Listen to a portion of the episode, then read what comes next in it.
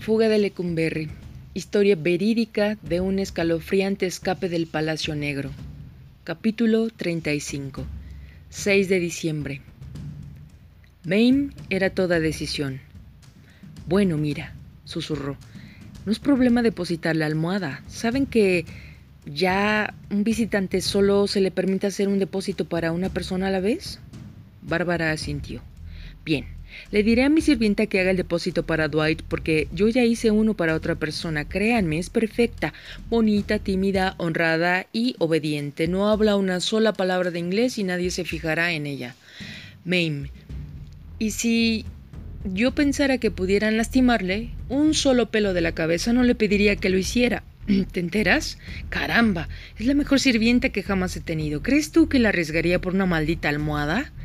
Sí, tal vez, pero no en esta ocasión. No hay ningún riesgo. Nunca regresará a la prisión y dejará una dirección falsa.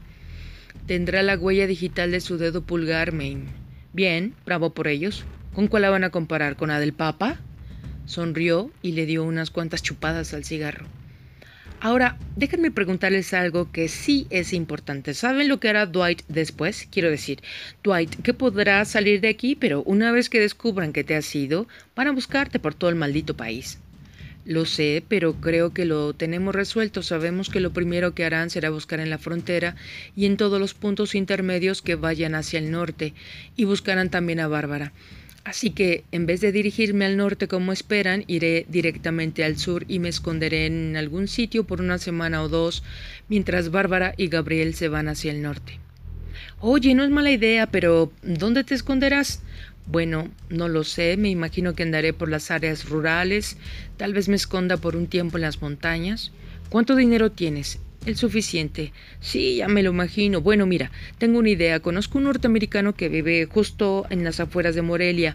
Puedes confiar en él y es el sitio perfecto, ya que se encuentra a poco más de 320 kilómetros al oeste de la Ciudad de México, en las montañas y lejos de todo. Si fueras allá inmediatamente después, podrías quedarte con Andrew hasta que pensaras que las cosas se han tranquilizado. Todo esto depende de que él esté de acuerdo y estoy segura de que lo va a estar. Va a venir a verme en unos cuantos días y puedo preguntarle entonces, pero ¿a ti qué te parece? Me parece estupendo. Mame, eso sería maravilloso, dijo Bárbara, pero deja que yo pregunte algo. ¿No estarás tú en grave peligro si continúas visitando la prisión después de la fuga de Dwight? Yo creo que para que cuando descubran que se ha ido, tú deberías estar fuera de la ciudad o algo parecido, de forma que tengas una coartada. Sí, he pensado en eso, contestó. Le he dicho a todo el mundo que voy a salir de la ciudad, pero en realidad lo que voy a hacer es encuevarme en casa y no acercarme a Lecumberri en mucho tiempo.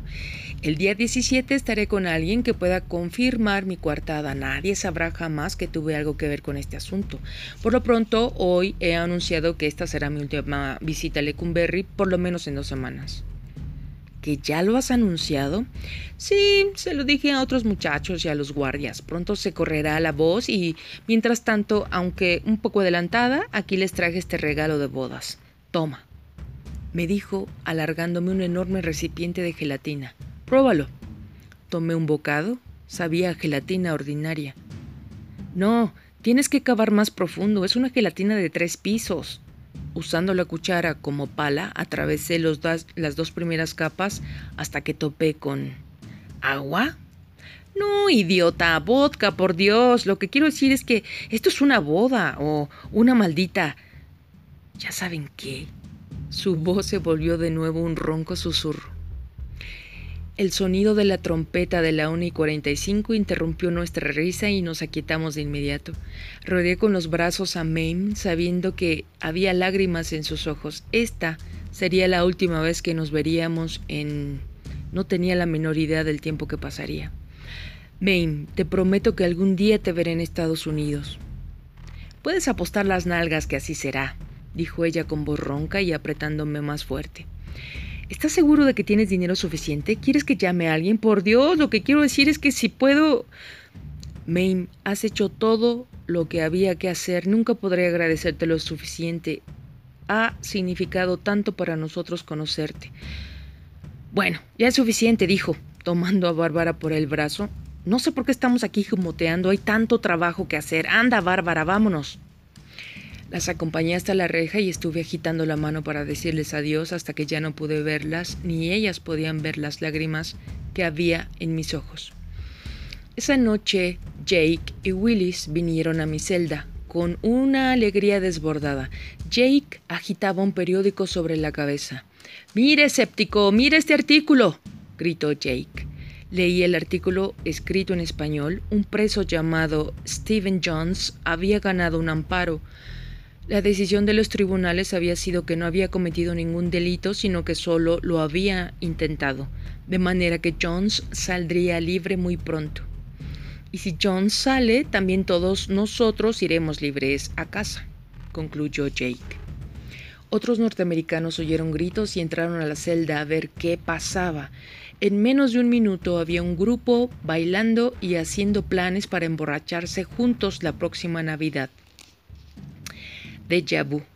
Rápidamente fui asediado con un montón de peticiones para que Bárbara hablara con sus padres para que les enviaran dinero rápidamente, ya que vamos a casa para Navidad. Esta no era la primera vez que le habían pedido a Bárbara que hiciera llamadas embarazosas y engañosas.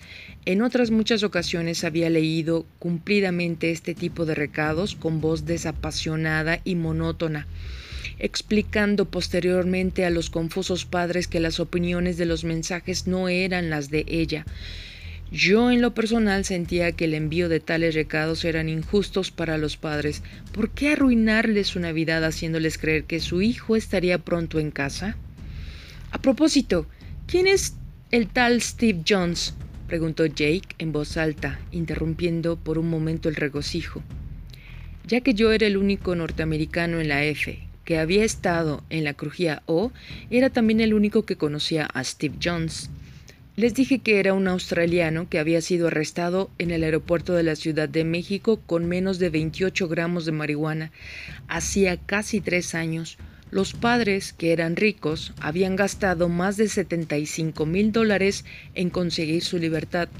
Y lo que era más importante, un cónsul de la Embajada Australiana en México lo había visitado regularmente y había presionado activamente a las autoridades para que lo soltaran.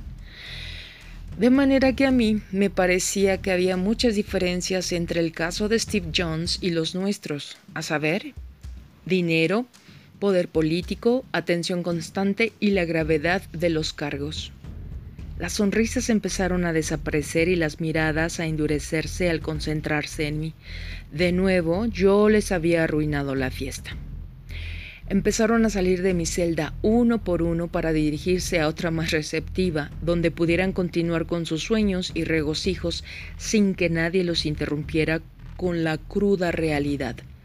Jódete, Worker. Tú quieres quedarte aquí,